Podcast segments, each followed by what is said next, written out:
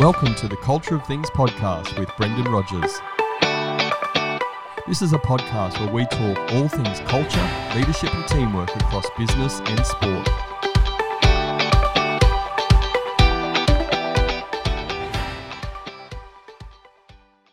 Hello, everybody. I'm Brendan Rogers, the host of the Culture of Things podcast, and this is episode six. The focus of our show today is whether leaders are born or trained. And there's no better person to dive into this topic than a lady I recently met. Her name's Melinda Reihberg. Melinda is the director and lead trainer of a leadership and sales training consultancy called All Trained Up. Melinda's been a corporate trainer and facilitator for 18 years and has worked in many countries and across various industries, including retail, travel, financial services, and automotive. Some of her clients have included Ford, Holden, Volkswagen, Barbecues Galore, Myer, and Harvey World Travel. Melinda's on the other end of the line. Thanks for joining us, Melinda. How are you? Hi, Brendan. I'm very well, thank you. It's great to have you. Thanks for coming on to the Culture of Things podcast. Oh, my pleasure. Melinda, I've given you a bit of a, an intro there. Do you want to just fill in a few gaps and maybe give us a bit of an overview of some, some key highlights in your journey and where that's taken you so far? Yeah, sure. I started out my career in the travel industry. I grew up with a passion for travel and always wanted to get into that side of things. So when I left school, I started work in a travel agency and I absolutely loved it. I um, I loved the not just the, the travel side of it, but just dealing with people. Um, you know, I, I, was communicating with so many different people from all walks of life, building relationships with them, getting to know them, you know, getting excited with them about their, their upcoming holiday and, and sharing that dream with them and being able to organize their um you know their dream holiday. It was just it was just so much fun. But what i found was as i developed my career the the better I was at being interested in people and developing those relationships, the more successful I became and the more sales I made. And as I progressed, I, I was very good at what I did and I wanted to get into management side of things. So when I was still in my mid 20s, I was promoted to a, a management position within the travel industry. And that's where I found things started to get let's say a lot more difficult for me because I I was of the belief back then, you know, I was young, successful and and I thought, well, why can't I be a, a, manager? Why can't I get into leadership? It's it's kind of something I've been striving for, working for, and because I've been so successful, I, I should be successful at the next milestone in my career. And you know, I was horribly wrong. I it really affected me because the workplace that I was in, they didn't really support me. They, I think, they thought the the same thing as me that I should be a successful leader simply because I was a good salesperson. And, and it's a completely different skill set. So I really struggled um, at my first time round in leadership. So I decided then and there to to go back and and continue my studies and I I did a business degree focusing on leadership skills and I really wanted to understand how to how to develop in that in that area and really enhance my career in leadership. And I, guess as I as I continued on and I had that theory behind me, as well as a little bit more life experience as I went through, I I did get better with with that side of things and it eventually took me to to wanting to be a trainer and, and help others in that journey as well because I recognized that I wasn't the only person that was good at whatever they did in their position, in their job, you know, whether it be a good salesperson or, or anything. And they felt that leadership is a is a bit of a, a natural progression and they're not recognizing the the the different skill set that was needed. So I wanted to to help others that were in a situation similar to what I had been as well. It's such a common story, isn't it, where people who have been great at their their job and you know they might have been very happy in their job and, and not looking to go any any further and all of a sudden they're told oh you, you're going to be a great leader and, and here you go lead a team and uh, unpack a little bit more. So that that experience that you had and you know one of the the phrases you use with your business is great leaders aren't born they are all trained up. So you know I know where you sit on the are leaders born or trained question. Tell us a bit more and unpack a little bit more around that situation and what, what was it really that gave you that drive and passion about you know setting up a business creating a, a, a, an almost a 20 year journey for you about helping leaders oh look the fire in me came from just knowing how i felt as you know going from being really successful at what i did really productive and, and essentially really motivated and happy into a position that I, I suddenly felt that I wasn't equipped for, that I I didn't have the the skill set. And it was a real awakening for me. So my fire comes from not wanting others to feel that way and just knowing that so many businesses out there are putting people into that situation every day.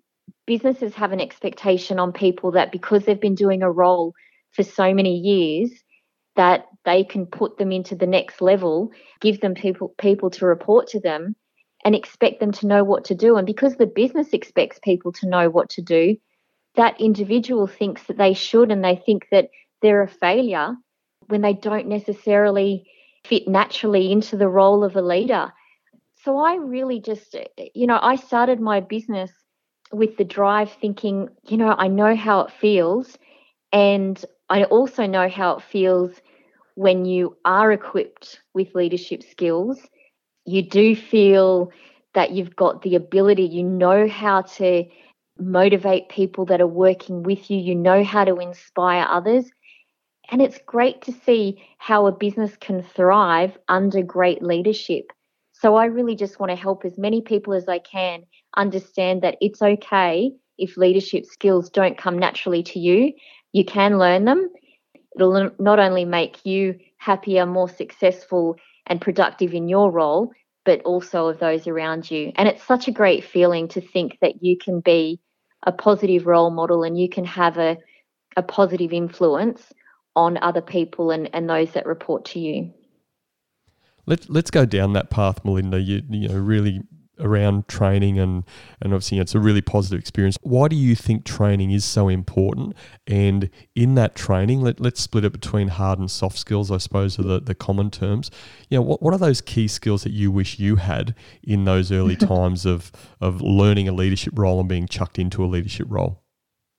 First question why is training so important I, think people are at, at, the heart of every business's success and success and investing in your team's development, you reap benefits to the bottom line, staff retention, job satisfaction, you know, happier staff, staff who are supported and given the opportunity to learn are more likely to remain with a business also businesses really see increased customer satisfaction. So, from training, when staff are happier, more engaged, and confident with their skills, they're confident in their ability to do their job, the result is far superior customer service and a, and a more innovative business as well.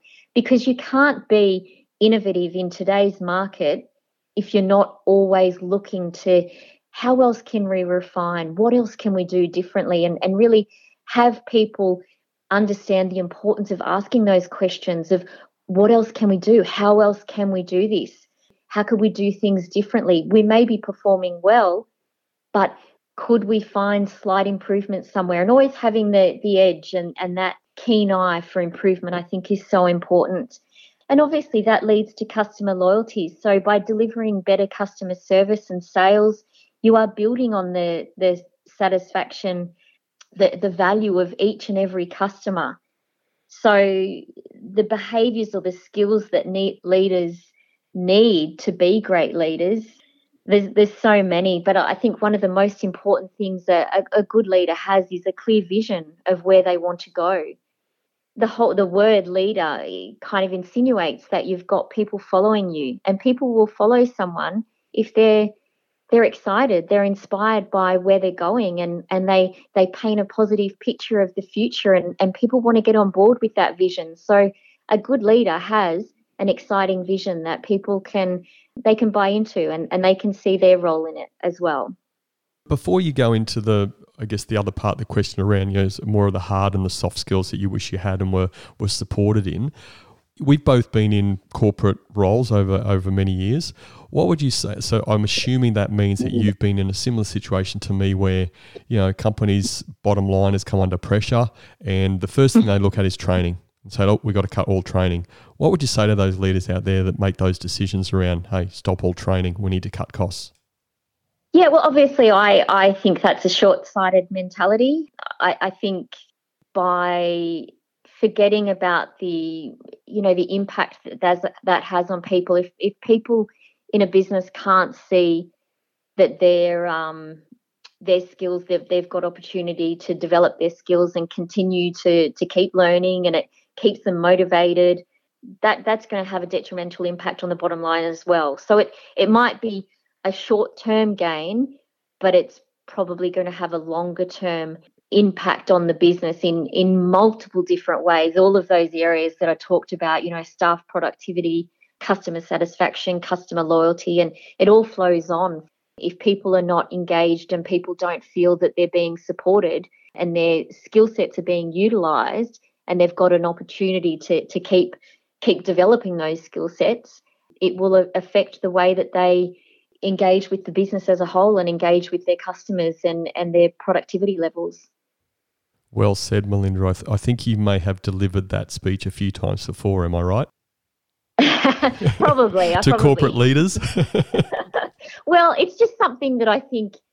I think it's common sense. I, I, I think it it's obvious. We we see it all the time, and we all know how we feel as an individual if we're not being developed or or our own potential is not given the opportunity to to be expressed we all know how that makes us feel and it's it's common sense to think that that is going to impact the the way that the that individual performs their job. You know everything to do with people's performance and, and productivity obviously equates to the bottom line eventually let's go into the specific skill side. So that you know, again, your business is is training. So you're spending a lot of time with with leaders, and and that leads on to some coaching, and and there's an element of mentorship there, depending on what the what the trainee's after. Let, let me push you on. You know, there's lots of hard and soft skills that are needed to to develop and to have a well-rounded leader. What would you say are the top three skills that you think a leader needs to have that really stands them in good stead for a successful leadership career? I think they they need to be able to lead by example. So leaders need to be able to show, not just tell. You know, it's the old you can talk the talk, but can you walk it?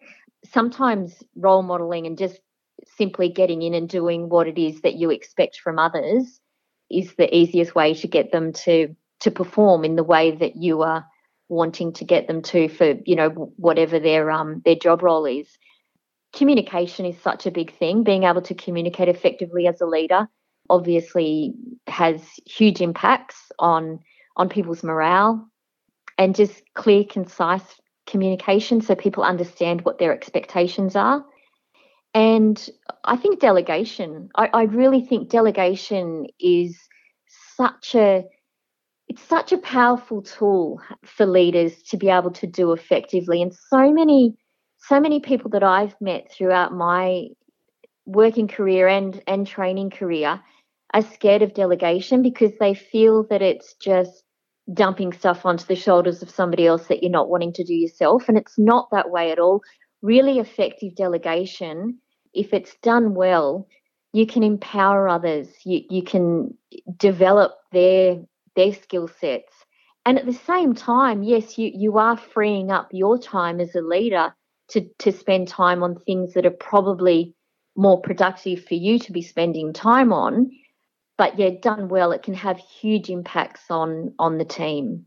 Productivity and and morale. You started to dive a little bit into delegation there so let, let's unpack that one a little bit first. What is it about delegation and how do you train and help leaders understand the right way to delegate? I always talk about delegation as a a step by step process. It, it's not, delegation is not a one size fits all. It's not something that you can say to somebody, here, I'm just going to delegate this task to you, off you go. Some people might need more support, depending on what it is. I always say to leaders, Delegate the tasks that you need to delegate. And there might be some mundane, boring things that not everybody wants to do in that, but that's a necessity as a leader. But take the time and have the thought around trying to delegate jobs that will inspire others and, and help grow their confidence and, and develop their skills as well. So it might be things that, yes, it could be quicker in the short term to do yourself, but in the long term, you are not only are you freeing up your time, or you might not be freeing up your time initially. It might take you longer to to go through and explain to somebody else how to do it. So it is a long term delegation. Is very much a you need to have a long term focus on it, but by doing that and giving giving out some of the more exciting tasks that you have as a leader, you are showing people that you, you're trying to develop them because good leaders develop other good leaders. They want to see others reach their potential, and, and you can't reach your potential if you're held back and, and you're not continually trying to exceed yourself and put yourself out there and, and learn new things. And delegation is one of those things that I'm like genuinely so passionate about and see such a huge potential in as you said, delegation is really so important, and it's probably not something that's always done that well with leaders, again, through potential lack of training and understanding. How about you explain what delegation isn't to help leaders understand that as well? Well, delegation, it definitely it, it isn't just like I was saying before. It isn't just dumping the the stuff onto somebody else that you're not willing to do yourself as a leader. I look, I have seen this, and it's definitely a, a negative trait of some managers, and I, I, I do use the term manager and leader differently um, because I, I think they're they're different.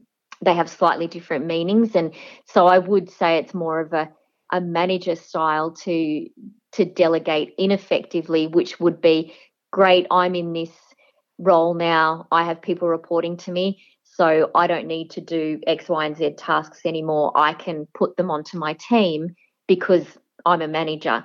So delegation isn't a way of offloading unpleasant tasks onto somebody else who is lower, let's say in the in the so-called hierarchy of the business. Yeah, so it's not a, an opportunity to just dump stuff on people that either you, exactly. you either you don't like them or you don't like the task. Yes, you mentioned about the difference between leadership and, or you, you, uh, the connotation around leadership and, and management being slightly different. Do you want to just give us a bit of a, a brief explanation for you about what those, the differences of those two things? To me, I I equate leadership to to people. It's very much the people side of the business. It it is the learning to uh, how to communicate effectively with different types of people. It's about being able to adjust your your style and personality to suit the different members of your team. And it's about just having the awareness that you do need to adjust. A, a good leader isn't a one size fits all.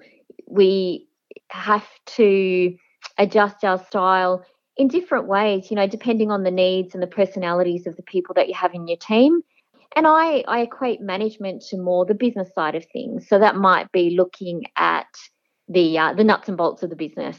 So everything to do with the business apart from the people. But obviously you can't have a successful business with without both of those things. But particularly look after your people. People people will look after the bottom line. It's as simple as that. Absolutely. So re- really, if I'm understanding that, it's you know leadership around the people and focusing on the people and and managing is more about the task. And, and again, the, the leadership roles have a combination of those, but it's really making sure that the focus on the people is first and foremost, and the people will help you manage the task better if they're looked after. Exactly. Let's go back to the first one you mentioned because I think again we just dove into delegation because you, know, you started to dive into that a little bit. But that first one you mentioned, lead by example a lot of leaders out there are challenged by. I think they some people go more by the saying "do as I say, not as I do," um, which is a real a real problem in leaders and, and backs up the whole it lead, is, lead yeah. by example. H- how do you help leaders understand this concept of leading by example and, and helping them, coaching them through that so they're doing that consistently? I'll give you a really basic example of something that I did recently I was called into a, a particular business. I was there for a week working in the business with them. I was doing some leadership one on one training with a, a few of the, the managers within this business, just helping them with some ideas for being more productive and, and basically improving their customer experience survey results. One of the things that I noticed really early on in my visit was the just the state of the business. It wasn't as clean as it could be. It just had an air of, I suppose, laziness to it that people didn't really care about their environment and they weren't paying attention to the little details. And to me, that speaks volumes because when a customer walks into that business, if I can walk into the business and notice that, well, chances are your customers are going to walk in and notice it as well. And if you walk into a business that looks like they lack attention to detail and they don't really care about their working environment, how does the customer eh, translate that? They translate that to, well, gee, can I trust you with what I'm paying you to do? Will you have attention to detail with the work that I'm paying you for? So it, it, it has some huge consequences. So I had this chat to the manager early on, just explaining to him, you know, we really need to to look at some basics here around just how do we maximize the environment. You know, there's only so much that you can do, but we can make it cleaner and tidier. So his first reaction to that was to basically, and you know, this is an extreme example, but it's real and it, it's happening out there in businesses, clap his hands and summons a lower staff member and tell him to to start cleaning up. And I said, Hey, why don't we just get in and do it? Because we've got 10 minutes now. Why don't we just do this? And then that's going to send a much clearer message and it's going to be a lot louder than verbally asking somebody else to do it. So we did. We got in and did a few things. We we swept the floor, we tidied up, we we cleaned the front mat where customers are walking in and out of. And I got a pot plant. I dragged a pot plant from out the back and I said, "Hey, let's put it at the front door." The reaction from staff, not just because the place looked nicer, but because we did it. The next day when I walked in, I walked into a staff member with the broom in his hand and doing exactly the same thing that we had done the day before. And I checked, and nobody had asked him to do that. He did that of his own accord. That's probably six months ago. And I still have contact with that business, and that's still happening. The way that we got that business looking at the end of my initial visit, they've they've kept it up and they've been happy to do it and I and I put it down to one of the simplest things was that we got in and demonstrated what we're wanting to do and that we're not, you know, if we can get in and do it, well, so can others. And people respond differently when they are when they're asked to do something and they've already seen you do it. You know, it, it's it's like saying a little a little humility goes a long way.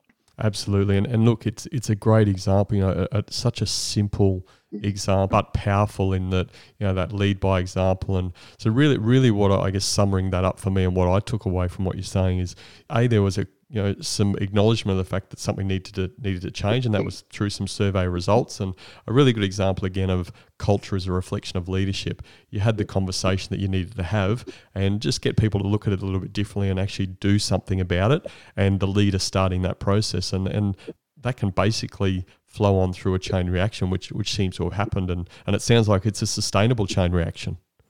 It really is, yeah. It, it was it's amazing how such one simple thing and, and the impact that it's actually had.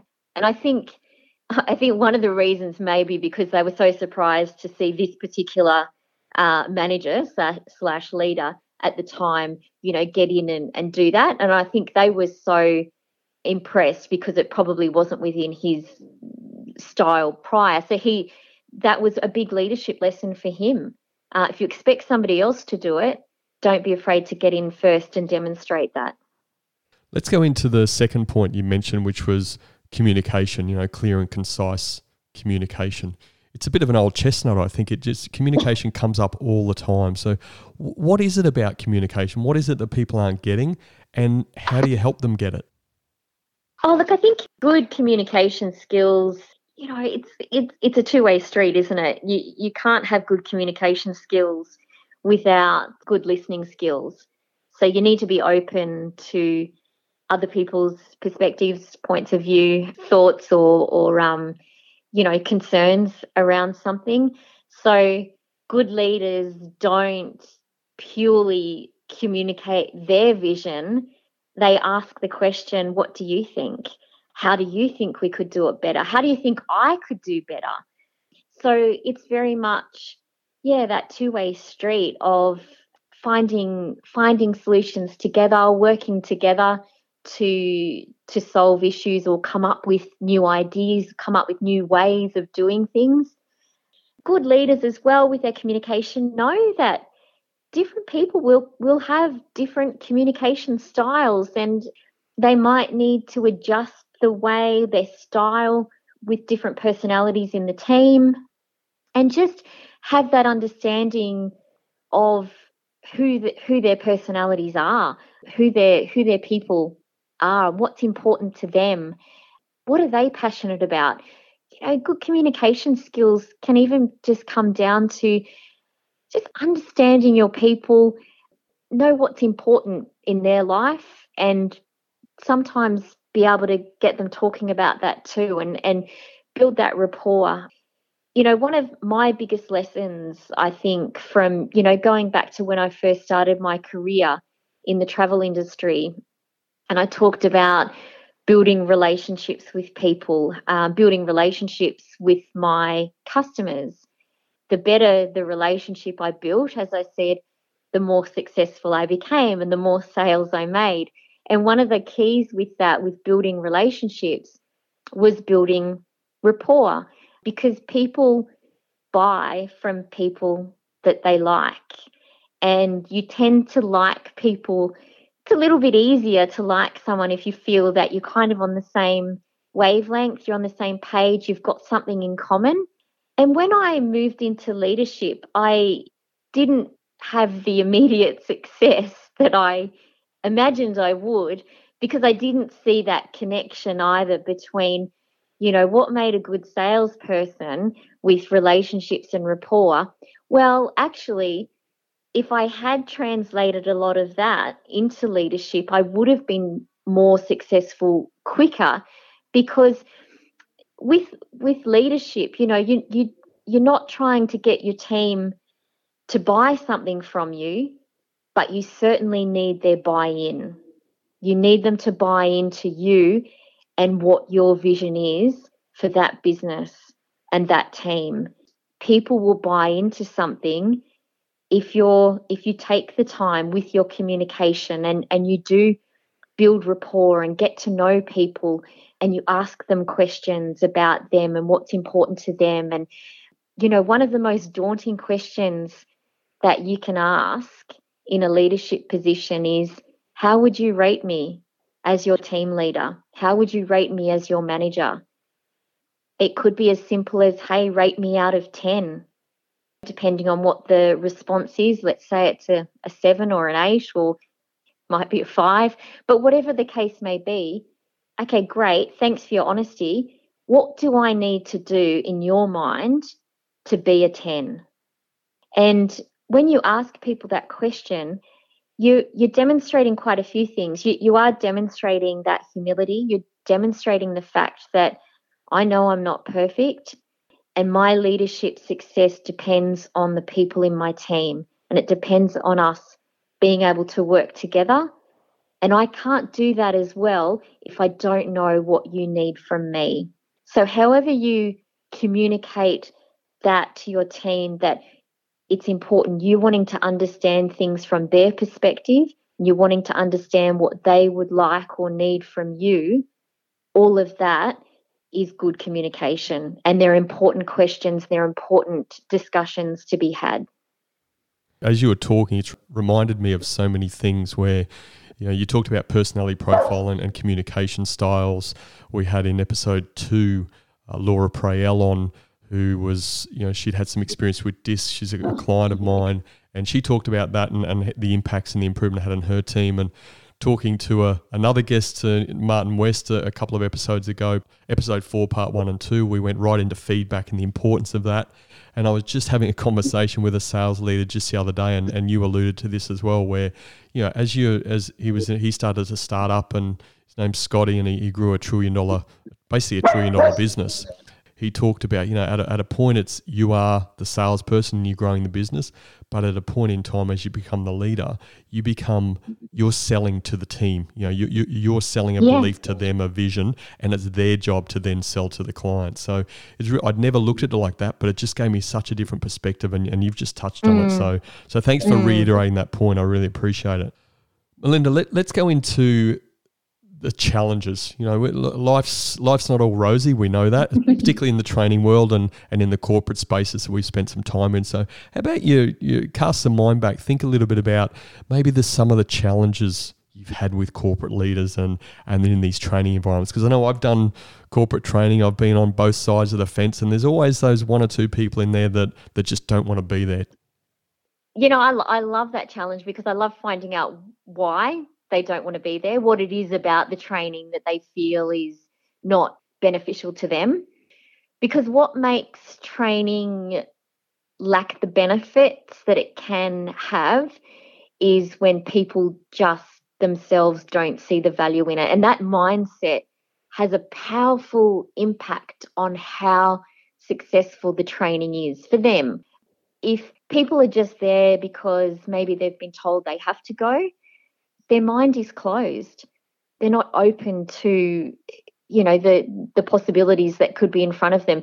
Training is so powerful, not not just to be there and and you know hear whatever skill sets are being talked about in the training course and how it translates into into different businesses and and how give cha- uh, people a, a, chance to practice and role play and you know put those new skills into into practice it's they're great opportunities to just get together and brainstorm between each other whether it's brainstorming with people that you that you work with or i run public workshops as well. So it's people that have never met before and they're talking to people from from different industries you know diff- completely different types of businesses but they're all there learning the the skills of leadership and they can talk about how it what it means in in different contexts. And and you know sometimes it's it's amazing to be able to hear a different perspective or a different take of how somebody can take one skill and how it translates into their world as opposed to your world.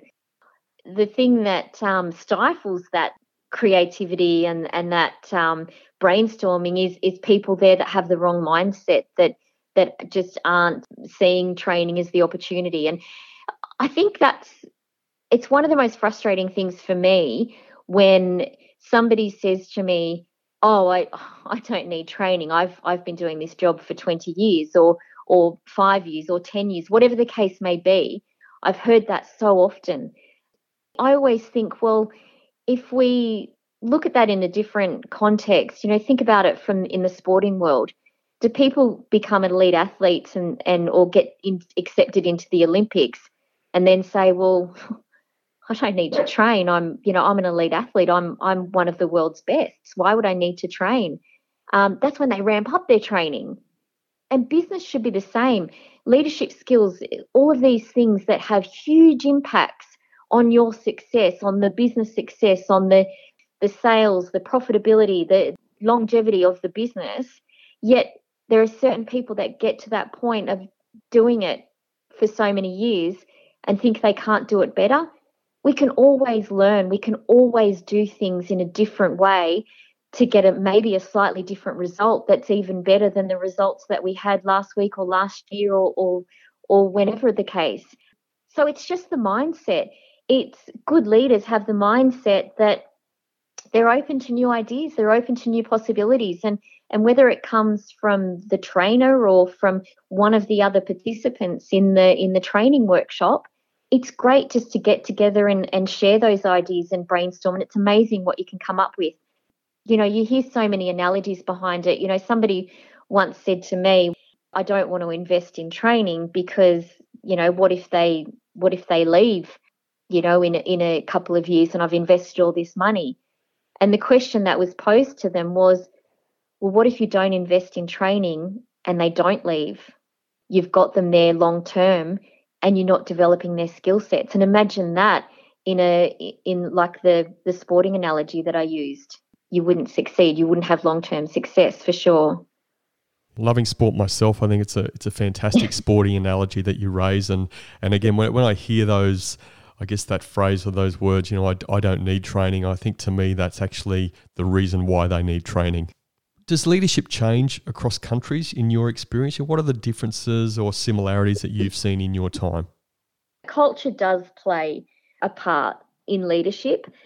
Different cultures place different emphasis on um, on what makes a good leader. So, in the countries that I've worked with, very similar to our Australian culture. So, I wouldn't say there's too much variation. There's basically, you know, you, you could say very generally there's there's two types of cultures and and they will impact the perception of a leader and, and their role and how they how they deem it appropriate to to interact with people. And there's egalitarian cultures and there's hierarchical cultures. If there's any people that are currently in a in a leadership position, it's a good question to ask, do you have people within your team that come from different cultures? Does that impact how you would lead them? Would does that impact the the style of leadership? Should you be adjusting your style to suit different um, different cultural backgrounds that you have within your team? And, and the answer is yes. It, it's really a, a, should be a strong consideration for people because it does impact again how people will will respond and, and their overall success in their role. You know, from my experience, you see more egalitarian cultures, which, you know, I think we would fall into, do tend to prefer self direction, minimal guidance. So they wouldn't like micromanaging, for example. They like flexibility in their roles. They feel that it's it's acceptable to challenge authority and ask questions. And I think a good leader should encourage people to to ask questions and to to challenge them and say, hey, look, this is my perspective. This is what I'm thinking. But tell me if you disagree. Tell me if you think otherwise. I think it's always good to to have that ability to say, hey, let me know if there's something that that I'm saying that you you're questioning or you don't necessarily agree with. Whereas in the more hierarchical cultures, they take and they expect more clear guidance from superiors. They like clearly defined roles with boundaries and limitations. They they're less likely to challenge those people in power and they they're more likely to they have enforced regulations and guidelines. So so there are differences in cultures within that respect. Yeah, certainly, and it's something to think about if if you do have a, a multicultural team. Yeah, once again, it's a great great contrast because I talking to a, a client or a couple of clients the other day, and one of them has Singaporean origins and has been in Australia for 10 years. And, and we did actually ask that question because we were going through some feedback that they'd received. And, and she talked about how she had to change her style and adapt because she'd come mm. from Singapore. And it was, again, I've spent quite a bit of time in Singapore over the years, and it's very much that tell do environment. Uh, whereas yes. that, that, didn't work so well when she came to Australia, so she she quickly had to adjust, and she still has some challenges by her, by her own admission, but you know she's really turned that corner, and, and she's finding you know it much much better results for her and her team into, into how her business is going by adapting herself, which is you know quite a skill for a leader to do. What impact are you trying to have? You know, what are you striving for in this leadership space? How are you trying to make this whole world and leadership space a different and improved world? Good leadership or or um, poor leadership, you have an impact on people, a huge impact on people. I've seen I've seen so much low morale, anxiety, mental health issues from people within in the workplace because of poor leadership, because they're the people that they report to don't treat them well, don't inspire them, don't provide the direction that they need you know, it has a huge impact on their life. It they take it home into their personal life and it's difficult to escape from. So I'm really wanting to help people understand if you are in a leadership position, understand that just purely in that position, you are impacting those around you. And you can have a hugely inspiring, positive impact, or you can have a quite a negative impact on on somebody's entire life and it can go and it can be with them for a long time so i think use that position for benefit because if you look after people and you consider their needs they will look after the business too. You know, it's very difficult to run a successful, profitable business with people that are not motivated and they're dissatisfied in um, in the work that they do. The two just don't correspond. There's a direct correlation between people's satisfaction and their productivity levels probably the most important question of this interview, Melinda, I need to ask you. We've had a, a, another special guest on the podcast, and that's your barking dog in the background. Oh, What's sorry, the dog's name? My lovely barking dog is named Ruby, and she's a rescue dog. She's been with us now for about, oh, probably 10 months, but she's still learning learning how to live like a normal dog and you know enjoy the comforts of a home. look, that, that's fair. Look, we embrace. she does play up sometimes. We embrace these things on the Culture of Things podcast, and well done on taking on a rescue dog. How can listeners get hold of you? I do have a business website, alltrainedup.com.au. So and that's got all my details on it as well. There's a couple of free guides that you can download, just some some tips on how to be a more effective leader so feel free to download any of the the content there. And there's quite a few blogs that I've written about um, a lot of the things even that we've talked about today.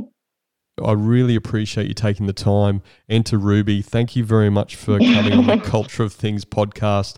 You've got fantastic experience and, and, training in that corporate sector. It's not an easy space. Again, there's a number of challenges there, but it sounds like you've certainly done some fantastic work. And I look forward to hearing more about your journey in the future. Thanks again for coming uh, on the Culture of Things podcast. Thanks, Brendan. And, and Ruby says thanks too. Thank you, Ruby.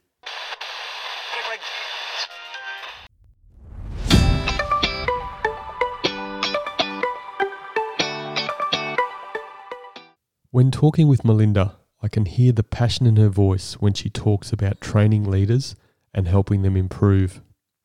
I've never been in one of her sessions, but based on our conversation and the fact that Melinda is so easy to talk to, and knowledgeable in this area, I'm sure they would be very engaging for the trainees. Her impact on the businesses she has worked with over the last 20 years would have made a real improvement to the leadership capabilities of those organisations. After all, you don't spend much time as a corporate trainer in companies like Ford, Holden, Volkswagen, or Myer if you aren't getting results. These were my three key takeaways from my chat with Melinda. Firstly, leaders must lead by example. Melinda used the example of a leader in an organisation who she was able to encourage to do something as simple as cleaning the area and sweeping the floor. It was a really basic example, but it really sets the scene for leaders. You need to set the standard and lead by example. As she says, something like this does require a little humility but a little humility goes a long way. My second key takeaway delegation is a must have skill to develop for a leader. It's not an opportunity to dump work that a leader either doesn't like doing or on a person they don't like. It's an opportunity to coach and develop people. In my mind, it makes perfect sense for delegation to be a critical skill given that the priority of a leader is to help people in their team improve, and delegation done effectively will help achieve that. My third key takeaway training leaders is critical to the success of a business. Melinda used the analogy of an Olympic athlete. They don't reach the Olympics and stop training. If anything, leading up to it, they ramp up their training to make sure they are right at the top of their game. She also mentioned how a leader's mindset has a powerful impact on how successful the training can be. Good leaders have the mindset that they are open to new ideas and new possibilities. At the end of the day, if you are a leader and you aren't open to improving, you shouldn't be leading. So, in summary, leaders must lead by example. Delegation is a must have skill to develop. And training leaders is critical to the success of a business. If you have any questions or feedback about this episode, please feel free to send me a message at brendan at brendanrogers.com.au. Once again, thank you for listening. Stay safe. Until next time. Thank you for listening to the Culture of Things podcast with Brendan Rogers. Please visit brendanrogers.com.au to access the show notes. If you love the Culture of Things podcast, please subscribe, rate, and give a review on Apple Podcasts. And remember, a healthy culture is your competitive advantage.